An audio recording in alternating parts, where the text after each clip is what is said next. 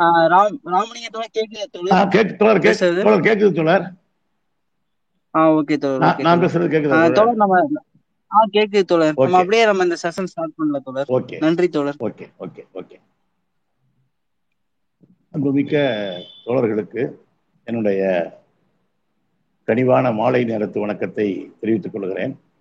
Tamil marks தோழர்களோடு மீண்டும் ஒரு முறை இணைய கிடைத்த வாய்ப்புக்கு தோழர்களுக்கு என்னுடைய நன்றியை தெரிவித்துக் கொள்கிறேன். தோழர்களே இன்றைக்கு தீக்கதிரினுடைய வைர விழாவை இன்றைக்கு தீக்கதிர் நாளேடு கொண்டாடி கொண்டிருக்கிறது. இதில் தீக்கதிரினுடைய அறுபது ஆண்டு கால வளர்ச்சி குறித்து ஒரு சில செய்திகளை உங்களோடு பகிர்ந்து கொள்ள விரும்புகிறேன்.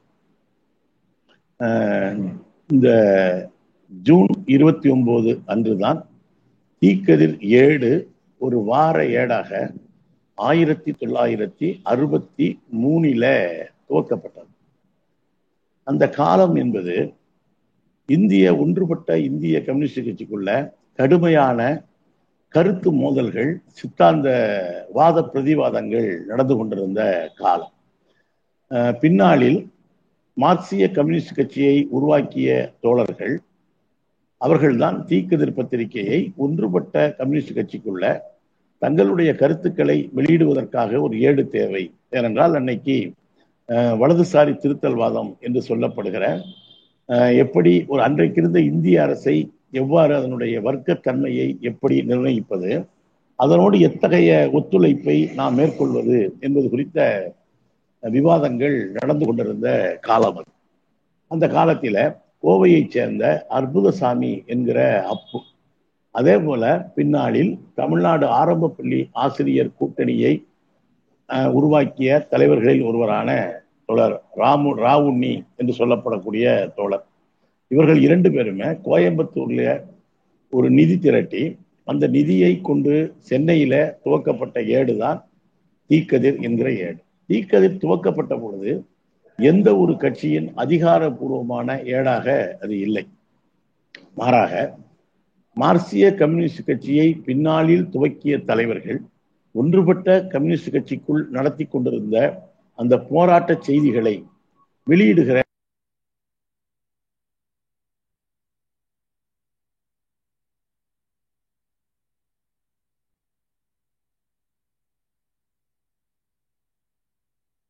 சுவையான செய்தி. ஏன் அப்படி சொல்றேன்னா தோழர்கள் இந்த பத்திரிகைக்கு கேட்ட பெயர் வந்து தீப்பொறி என்பது. இந்த பெயர்ல திராவிட முன்னேற்ற கழகத்தின் தலைவர்களில் ஒருவரான சிபி சிற்றரசு என்ற ஒரு பத்திரிகை ஏற்கனவே பதிவு செய்து வைத்திருந்தார். நடத்தல. பதிவு செய்து வைத்திருந்தாங்க எனவே வந்து இந்த தீப்பொறிங்கிற பெயர் கிடைக்கல. மூன்று பெயர்களை கொடுத்திருந்தாங்க இது எதுல இருந்து அவங்க கேட்டாங்கன்னா மாமேதை லெனின் நடத்திய ரஷ்ய மொழி பத்திரிகையினுடைய பெயர் இஸ்க்ரா என்பது. இஸ்க்ரா என்றால் தமிழில தீப்பொறி தீக்கணல் தீச்சுடர் என்று பொருள்படும். தீப்பொறி என்று. தீப்பொறி என்கிற பெயர் கிடைக்காத? அடுத்த பெயர் தீக்கதிர் என்பது. இது ஒருவேளை இந்த பெயரும் ஏதாவது பதிவு பண்ணி வச்சிருந்தாங்கன்னா தீச்சுடர் என்கிற பெயரை வாங்கலாம் என்று அற்புதசாமியும் ஆவுண்டியும் முடிவு செய்தார்கள். தீக்கதிர் என்கிற பெயர் கிடைத்தது இந்த பத்திரிகை துவக்கப்பட்டது. அன்றைக்கு இந்த தீக்கதிர் பத்திரிகையை அச்சிட்டு தருவதற்கே மிகப்பெரிய தயக்கம் என்பது இருந்தது. மிகுந்த போராட்டத்துக்கு பிறகுதான் சென்னையில ஒரு அச்சகத்தை பிடிச்சு இந்த பத்திரிகையை துவங்கினார் பிறகு மதுரையில வடக்கு சித்திரை வீதியிலிருந்து இந்த பத்திரிகை வர ஆரம்பித்தது. ஒரு வார ஏடாகத்தான் அது வந்தது. பத்து பைசா இன்றைக்கு அதனுடைய விலை. தோழர் ராமராஜ் போன்ற தோழர்கள் எல்லாம் முகவர்களை அந்த பத்திரிகையை படிப்பதை ஒன்றுபட்ட கம்யூனிஸ்ட் கட்சிக்குள்ள என்ன தீங்கு படிக்கிறியா அப்படின்னு கேட்குற மாதிரி ஒரு காலம். ஏன்னா அவங்க வந்து கட்சிக்குள்ளேயே ஒரு சித்தாந்த போராட்டத்தை நடத்தி கொண்டு வந்த காலம் அறுபத்தி மூணு துவங்கப்பட்டது. பிறகு மதுரைக்கு சென்னையில் ஒரு நிலத்தில் அந்த அச்சிடப்பட்டது. சொந்த அச்சகம் என்பது கிடையாது. ஒரு சத்யநாதன் என்பவருடைய அச்சகத்துல தான் அடிச்சாங்க. பின்னால இந்திய சீன போரின் போது அந்த சத்யநாதன்கிறவர் ஒன்றும் கம்யூனிஸ்ட் கட்சி கிடையாது. அவர் எந்த கட்சி கிடையாது ஒரு பிரஸ்க்கு ஓனர் அவ்வளவுதான். தீக்கதிரை அச்சிட்டு கொடுத்ததற்காகவே அவரும் சிறையில் அடைக்கப்பட்டார். இந்திய சீன ஆஹ் அந்த கருத்து மோதலின் போது என்பது ஒரு செய்தி. பிறகு மதுரையில சொல்லி ஒரு ஒரு அச்சகத்தை நடத்துறாங்க. இப்ப இருக்கிற மாதிரி நவீன அச்சு ஊடகங்கள் கிடையாது. கையாலேயே ஒவ்வொரு இழுத்தா இழுத்து கோர்த்து கையாலை காலாலேயே மிதிச்சு மிதிச்சு கையால இழுத்து ஓட்ட வேண்டிய நெடில் பிரஸ்ன்னு சொல்லுவாங்க. அஹ் அந்த கை எந்திரத்துல தான் ஓட்டப்பட்டது. பிறகு ஒரு ரோட்ரி எந்திரம் கரண்டே தானாக ஓடும். அந்த எந்திரத்தில் சென்னையில் ஓடுச்சு. பிறகு ஆஹ், ஒரு ஐந்து ஆண்டுகளுக்கு பிறகு மதுரையில் வடக்கு சித்திரை வீதியில தீக்கதிர் பத்திரிகை வந்தது. என்னுடைய முதல் ஆசிரியர் அற்புதசாமி அப்புறம் ராகுல் இருந்தார். பிறகு அறுபத்தி நாலுல மார்க்சிய கம்யூனிஸ்ட் கட்சி துவக்கப்பட்ட பொழுது கட்சியினுடைய அதிகாரப்பூர்வ ஏடாக தீக்கதிர் மார்க்சிய கம்யூனிஸ்ட் கட்சியினுடைய அதிகாரப்பூர்வ ஏடு என்று தீக்கதிர் அழைக்கப்பட்டது. அதனுடைய முதல் ஆசிரியராக தோழர் சங்கரையா இருந்தார். பிறகு கொஞ்ச காலம் எம் ஆர் வெங்கட்ராமன் ஆசிரியராக இருந்திருக்கிறாரு அப்புறம் நீண்ட காலம் தோழர் கே. முத்தையா இன்றைக்கும் கூட அறுபது ஆண்டு கால தீக்கதினுடைய பயணத்திலே ஒரு கிட்டத்தட்ட முப்பது ஆண்டுகளுக்கு மேலாக ஆசிரியராக இருந்தவர் தொடர் கே முத்தையா அதன் பிறகு தொடர் பரமேஸ்வரன் ஆசிரியர் வே வே மீனாட்சி சுந்தரம் ஆசிரியராக இருந்தாங்க. கட்சியினுடைய சென்னை மாவட்ட செயலாளராக இருந்தவங்க. அப்புறம் தொடர் வி பரமேஸ்வரன் அதனுடைய ஆசிரியராக இருந்தாங்க. இடையில தொடர் உதா வரதராஜன் அந்த பத்திரிகையினுடைய முதன்மை ஆசிரியராக கொஞ்ச நாளாக இருந்தாங்க. இப்போது நான் அதனுடைய ஆசிரியர் பொறுப்பை ஏற்று பணியாற்றி வருகிறேன் என்பது ஒன்று தொடங்குங்க நான் இது அதிக நேரம் எடுத்துக்க விரும்பலை. இதில் ஒரு ரெண்டு மூன்று விஷயங்களை சொல்ல வேண்டியது அவசியம். தீக்கதிரை கொண்டு வருவதே ஒரு மிகப்பெரிய போராட்டமாக இருந்தது. ஒவ்வொரு நாளும் மணியாளர் வந்தால்தான் அன்றைக்கு மதிய சாப்பாடு. அந்த வைரமுத்து கவிதையில சொல்றாரு பாருங்க தபால்காரன் தெய்வம் ஆவான் அப்படின்னு காதலர்களுக்கு. அதுபோல மணியாளர் வந்தால்தான் மதிய சாப்பாடு. ஒரு எடுப்பு சாப்பாடு வந்து எடுத்து எல்லா தோழர்களும் சாப்பிட்டு தான் தீக்கிறது நடத்திருக்காங்க மிகப்பெரிய தலைவர்கள் பாலசுப்ரமணியம் எம். ஆர். வெங்கட்ராமன் போன்ற தோழர்கள் எல்லாம் கட்டுக்கட்டி அனுப்பியிருக்காங்க அந்த பத்திரிகையை. பிறகு வந்து கொஞ்சமா நான்கு பக்கங்கள் கொண்ட தின ஏடாக வந்தது. அப்புறம் எழுபத்தி மூணுல இப்போது மதுரையில் தீக்கதில் இருக்கிற அந்த அலுவலகத்துக்கு எழுபத்தி மூணுல வந்தது. இப்போ இந்த அந்த கட்டிடம் என்பது ஐம்பது ஆண்டுகளாக இருக்கு. பிறகு நாலு பக்கமா வந்தது. பிறகு ஆறு பக்கமா வந்தது. இப்பொழுது எட்டு பக்கங்களாக வந்து கொண்டிருக்கிறது. இதில் இப்ப நான்கு பதிப்புகளாக மதுரை அதுக்கு பிறகு சென்னையில் ஆரம்பிச்சோம். சென்னை பதிப்பு ஆரம்பித்து முப்பது ஆண்டு ஆக போகுது. அதே போல கோவை பதிப்பு ஆரம்பித்து பத்து ஆண்டாக போகுது. திருச்சி பதிப்பு ஆரம்பித்து ஒரு ஏழு வருஷம் ஆக போகுது. நான்கு பதிப்புகளாக அநேகமாக அரசியல் கட்சி நடத்தக்கூடிய பத்திரிகைகளில் நான்கு பதிப்புகள் வெளி- வெளியிடக்கூடிய ஒரே பத்திரிகையாக இதனோடு சேர்த்து ஒரு பத்து பதினைந்து ஆண்டுகளாக ரெண்டாயிரத்தி அஞ்சில் இருந்து இதனுடைய இணைய வழி டாக் இருக்கு ஃபேஸ்புக்ல இருக்கும் ட்விட்டர்ல இருக்கும் இன்ஸ்டாகிராம்ல இருக்கும் அப்படி அநேகமாக அனைத்து சமூக ஊடகங்களிலும் யூடியூப்ல பல வீடியோக்களை வெளியிடுவோம் இது குறிப்பாக தீக்குதலுடைய மிக கடுமையான காலம் என்பது அவசர நிலை காலம் இந்திரா காந்தி அம்மையார் பொழுது அவருடைய தேர்தல் தோல்விக்கான அந்த அஹ், அலகாபாத் உயர்நீதிமன்றம் அளித்த தீர்ப்பை தொடர்ந்து அஹ், நூத்தி நாற்பத்தி நாலு தடை தொடர்ந்து பிறப்பிக்கப்பட்டு நாடு அவசர நிலை பிறப்பிக்கப்பட்டது. பத்திரிகைகளுக்கு இரட்டை தணிக்கை முறை. அப்பெல்லாம் தீக்குதல் வந்து மாலை பத்திரிகையா தான் வரும். காலையில வேலையை துவக்கி மாலையில வரும். ஒவ்வொரு நாளும் அதிகாரிகள்கிட்ட கொண்டு போய் ஒவ்வொரு எழுத்தையும் முற்றுப்புள்ளிக்கும் அனுமதி வாங்கிய பிறகுதான் தீக்குதலை அச்சிட முடியும் இது பெரிய அச்சக கட்டமைப்பு கிடையாது. ஒரு கொஞ்சம் பேர் வந்து இந்த பேப்பரை தான் ஒவ்வொரு நாளும் தீக்குதலை கொண்டு வருவது என்பதை மிகப்பெரிய தீக்குதலுக்கு கொண்ட கலைஞர் வந்து முரசொலி சவாலாக இருந்தது என்பதை எல்லாம் நெஞ்சுக்கு பத்திரிகையில எழுதியிருக்காங்க அவர் வந்து என்ன எழுதியிருக்காருன்னா உம், தோழர் தோழர். தோழர். தொடர் ஆ, தோழர் நீங்க பேசுறது வந்து கொஞ்சம் கேட்குதா விட்டு விட்டு கேக்குது தோழர். தோழர்களே. கொஞ்சம் கரெக்டா டவர் பாருங்க தோழர். அப்படி இல்லைன்னா நீங்க வந்து திரும்பவும் வெளியே போயிட்டு திரும்ப உள்ள வந்து கூட இப்ப நான் பேசுறேன். இப்ப இப்ப சரியா கேக்குதா தோழர்? தோழர்களே நம்ம தோழர் வந்து பேசுறது உங்களுக்கு கரெக்டா கேட்டுச்சுன்னா ஏதோ சிம்பிள் எதை எந்த அரசியல் எழுதி கொடுத்தாலும் கட் பண்ணி விட்டுறாங்க. அதனால விளக்கெண்ணெயில் வெண்டைக்காய் குழம்பு வைப்பது எப்படி? அப்படின்னு கலைஞர் ஒரு தலையங்க எழுதியிருக்கிறார். ஆஹ், அதை வந்து அனுமதிக்க மாட்டோம்ட்டான். ஏதாவது அரசியல் செய்தி உள்ள வச்சிருக்கேன் அப்படின்னு. தீக்கதிரில் ஒரு மூணு நாலு தலையங்க எழுதி கொடுத்து எல்லாத்தையும் தணிக்கை பண்ணி பேப்பர்லையும் ரெட்டுங்கால அடிச்சு கொடுத்ததுனால என்னத்தை எழுத அப்படின்னு ஐ மாயாண்டி பாரதி எழுதி கொடுத்துருக்கிறார். தலையங்க பக்கத்துல. பத்திரிகை அதிகாரி சரின்ட்டான். அப்புறம் கூப்பிட்டு நீ என்னத்தை எழுதுனா நாங்க தணிக்கை முறையை நீ கிண்டல் பண்ற. எனவே இதுவும் போடக்கூடாது. என்னத்தையாவது எழுதி கொடு. எதை எழுதாலும் அடிக்கிறான். இப்படி எல்லாம் கஷ்டப்பட்டு தான் பேப்பர் நடத்துறாங்க. அந்த ஒவ்வொரு நாளும் ஒரு பிரசவ வேதனையை தீக்குதல் என்றைக்கு அனுபவித்தது. இருந்தாலும் கூட ஒரு நாள் கூட பேப்பர் வராமல் இல்லை அவ்வளவு கஷ்டத்துக்கு நடத்துறாங்க. நடத்துனாங்க அன்னைக்கு ஊட்டி பிலிமின் தொழிற்சாலை சம்பந்தமா தோழர் கே. ரமணி எழுதிய அந்த செய்தியை போடக்கூடாதுன்னு சொன்னாங்க. எதுவுமே போடக்கூடாதுமா போராட்டங்கிற செய்தியே வரக்கூடாது. அரசுங்கிற செய்தி வரக்கூடாது. எப்படி பேப்பர் கஷ்டப்பட்டு நடத்தியிருப்பாங்க பாருங்க. அன்னைக்கு வந்து அப்படி ஒரு கஷ்டத்தை தீக்கிறது அனுபவித்தது. பிறகு வந்து அவசர நிலை காலம் முடிந்த பிறகு இது குறித்து புகார் செய்யப்பட்டு அந்த எம்ஆர் வெங்கட்ராமன் அன்னைக்கு ஆசிரியர். அவர் கொடுத்த புகாரின் பேரில் இந்த தணிக்கை அதிகாரியாக இருந்த வெங்கட்ராமன் மீது கடுமையான கண்டனத்தை அன்றைக்கு இருந்த விசாரணை கமிஷன் செய்தது என்பது ஒரு செய்தி. அவசர நிலை காலம் தீக்கதிருடைய நெருக்கடி காலம். நாட்டுக்கு மட்டுமல்ல இந்த தீக்கதிர் என்கிற கம்யூனிஸ்ட் இயக்க பத்திரிகைக்கும் மிக மோசமான ஒரு அடக்குமுறை காலமாக இருந்ததுன்னு ஒன்று.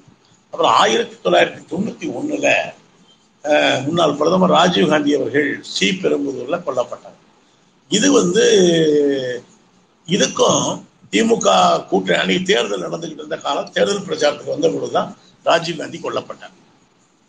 இதுக்கும் மார்க்சிஸ்ட் கம்யூனிஸ்ட் கட்சிக்குமோ தீக்கதற்குமோ எந்த சம்பந்தமும் இல்லை. ஆனால் மதுரையில் இருந்த தீக்கதிர் அலுவலகம் தாக்கப்பட்டது.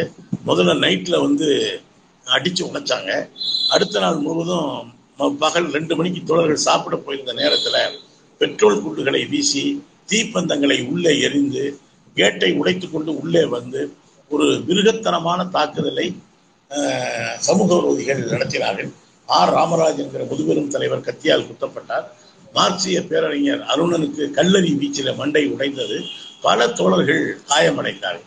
இன்னும் சொல்ல போனால் ராஜீவ்காந்தி படுகொலையை வன்மையாக கண்டித்த பத்திரிகை தீக்குது அந்த அப்படி தீக்கதிர் அலுவலகமே ரே- ரீலெல்லாம் எரிஞ்சது. தோழர்கள் மதுரை தோழர்கள் கூட வந்து தீக்கதிரை காப்பாற்ற முடியல. அந்த அளவுக்கு ஒரு பெரிய தாக்குதல். பிறகு தோழர்கள் வந்து காப்பாற்றினாங்க தோழர்களே அன்றைக்கு கூட தீக்கதிர் தன்னுடைய பயணத்தை நிறுத்தவில்லை. சரியாக ஆறு மணிக்கு நாலரை மணி வரைக்கும் தீக்கதிர் மீது தாக்குதல். ஒரு மணி நேரம் தாமதமாக ஒன்பது மணிக்கு எச்சரிக்கப்பட்டு தீக்கதிர் தமிழ்நாட்டின் அத்தனை பகுதிகளுக்கும் கொண்டு போகப்பட்டது என்பது இரண்டாவது செய்தி. அப்புறம் இன்னொரு முறை தீக்கதிரில் இயற்கையான தீ விபத்து நடந்துருச்சு. இரண்டு முறை தீக்கதிர் வந்து தீக்கிரையாக்கப்பட்டது அது தீ விபத்து. அன்னைக்கு கூட பேப்பர் ரீல்லாம் எரிஞ்சு போச்சு மிஷின் பாதிக்கப்பட்டுச்சு. அன்னைக்கு கூட தீக்கதிர் சரியான நேரத்திலே அச்சிடப்பட்டு கொண்டு செல்லப்பட்டது. இன்னொரு நெருக்கடியான காலம் இந்த கொரோனா காலம். கொரோனா காலத்துல பிரிண்ட் மீடியா கடுமையாக பாதிக்கப்பட்டது. பொது போக்குவரத்து கிடையாது. தீக்கதிர்க்குன்னு சொந்த வாகனங்கள் கிடையாது. மதுரையிலும் சென்னையிலும் மட்டும்தான் சொந்த அச்சகம் இருக்கு. மற்ற இடங்கள்ல வேறு சில அச்சகங்கள்ல அடிச்சுதான் பத்திரிகை கொரோனா காலத்துல பொது போக்குவரத்து முற்றாக பாதிக்கப்பட்ட காலத்தில் ஒரு இரண்டரை மாத காலம் தீக்கதிருடைய பிரிண்ட் எடிஷனையே பிரிண்ட் பண்ண முடியாத ஒரு நிலை என்பது தீக்கதிருக்கு ஏற்பட்டது. ஆனா அப்ப கூட தொடர்களே தினந்தோறும் நான்கு பக்கம் ஆறு பக்கம் என்று கொரோனா காலத்தில் தோழர்கள் மேற்கொண்ட நிவாரணப் பணியை எல்லாம் தொகுத்தும் கொரோனா குறித்த விழிப்புணர்வை மக்களிடம் கொண்டு செல்லும் வகையிலும் இந்த பேப்பர் மாதிரியே வடிவமைச்சு அதில் வாட்ஸ்அப் மூலமாக மற்ற சமூக ஊடகங்கள் மூலமாக பிடிஎஃப்பாக பல ஆயிரம் பேருக்கு தீக்கதிரை கொண்டு சேர்த்தோம் என்பதையும் நான் சொல்லிக்க விரும்புகிறேன் அந்த காலத்தில் தீக்கதிருடைய டிஜிட்டல் பதிப்பும் இடைவிடாமல் இயங்கியது. இப்படி ஒரு அரசியல் கட்சி பத்திரிகை அதே போல தொடர்களே ஸ்டெர்லைட்டுக்கு எதிராக தீக்கதிர் தொடர்ந்து எழுதி கொண்டிருந்த காலத்தில் ஸ்டெர்லைட் நிர்வாகம் கூப்பிட்டு உங்களுக்கு இரண்டு முழு பக்க விளம்பரங்கள் தினந்தோறும் தருகிறோம். நீங்கள் ஸ்டெர்லைட்டுக்கு எதிராக செய்தியை போடக்கூடாது என்று சொன்ன பொழுது கடுமையான நெருக்கடி இருந்தாலும் கூட ஸ்டெர்லைட் விளம்பரத்தை நிராகரித்த பத்திரிகை தீக்கதிர் இன்றைக்கும் கூட கோக் பெப்சி போன்ற பன்னாட்டு கார்ப்பரேட் நிறுவனங்களினுடைய விளம்பரங்களை போடுவதில்லை என்கிற முடிவோடு தீக்கதிர் செயல்பட்டு கொண்டிருக்கிறது. பொதுவாக கார்ப்பரேட் நிறுவனங்களுடைய விளம்பரங்களை அது மக்களுக்கு குறிப்பாக மக்களுக்கு விரோதமாக இருக்குமேயானால் அதை நம்ம போடுறதில்லை அப்படின்னு அதே போல இந்த கோயம்புத்தூர் இருக்க ஈஷா பவுண்டேஷனுக்கு எதிராக தொடர்ந்து பல புலனாய்வு செய்திகளை எப்படி வனநிலங்கள் ஆக்கிரமிக்கப்பட்டது பல்வேறு குற்றச்சாட்டுகளை எல்லாம் வந்த பொழுது அதையெல்லாம் விரிவாக எழுதியது தீக்கதில் அந்த நிறுவனத்திலிருந்து நம்மளை கூப்பிட்டு தேவையான விளம்பரம் வாங்கிக்கங்க எங்கள் செய்திகளை போடாதீங்கன்னு சொன்ன பொழுது அதை நிராகரித்த பத்திரிகை தீக்கதிர் அதுபோல் சிதம்பரம் அண்ணாமலை நகர் காவல் நிலையத்தில் தோழர் பத்மினி காவலர்களால் பாலியல் கொடுமைக்கு வல்லுறவுக்கு ஆளாக்கப்பட்ட பொழுது அதை விரிவாக அவருடைய கேசட்டு தான் பண்ணலாம். அதை முழுமையாக அந்த கேசட்டில் அவருடைய குரலை பதிவு செய்து அதை முழுமையாக ஒளிபரப்பியது தீக்கதிர் அதுபோல் இப்போ வந்து பாருங்க ஜெய்பீம் படம். அந்த செய்திகள் பூரா இன்னமும் தீக்கதிர் தான். ஒரு ஆவணமாக இன்றைக்கு இந்த செய்திகளை முழுமையும் வெளியிட்டது. அதுபோல வாச்சாத்தியில் நடந்த பழங்குடி மக்களுக்கு எதிரான கொடுமைகளை முழுமையாக நானே ஒரு நிருபராக நிருபராக சென்று அந்த செய்திகளை அதுல என்ன ஒரு ஆச்சரியம்னா சேலம் சிறையில அதுல குற்றஞ்சாட்டப்பட்ட வனத்துறை காவல்துறை வருவாய்த்துறை. கிட்டத்தட்ட நூறு பேருக்கு மேல. ஒரு ஆயிரம் பேரை நிறுத்தி வைத்து இந்த பாதிக்கப்பட்ட அந்த குழந்தைகள் பெண்களை அந்த குற்றவாளிகளை அடையாளம் காண சொன்ன பொழுது அந்த பெண்கள் சேலம் சிறைக்குள்ள யாரையும் விட மாட்டாங்க. நான் வந்து ஒரு ஜன்னல் வழியாக ஒளிஞ்சிருந்து பார்த்தேன். அந்த பிள்ளைகள் அந்த குற்றவாளிகளை சரியாக அடையாளம் கொண்டு சட்டையை பிடித்து இழுத்து கொண்டு வந்த காட்சி இன்னமும் மனதில் இருக்கிறது. மற்ற பத்திரிகைகள் வெளியிட தயங்குகிற செய்திகளை தீக்கதிர் பல வழக்குகளை சந்தித்திருக்கிறது அவதூறு வழக்குகளை சந்தித்திருக்கிறது. இதையெல்லாம் மீறித்தான் இன்றைக்கு அரசு விளம்பரங்கள் ஓரளவு அரசாங்கத்தை எதிர்த்து ரொம்ப எழுதணும்னா உடனே விளம்பரத்தை நிறுத்திடுவாங்க. அது ஒன்றிய அரசு விளம்பரம் கிட்டத்தட்ட வர்றதில்லை.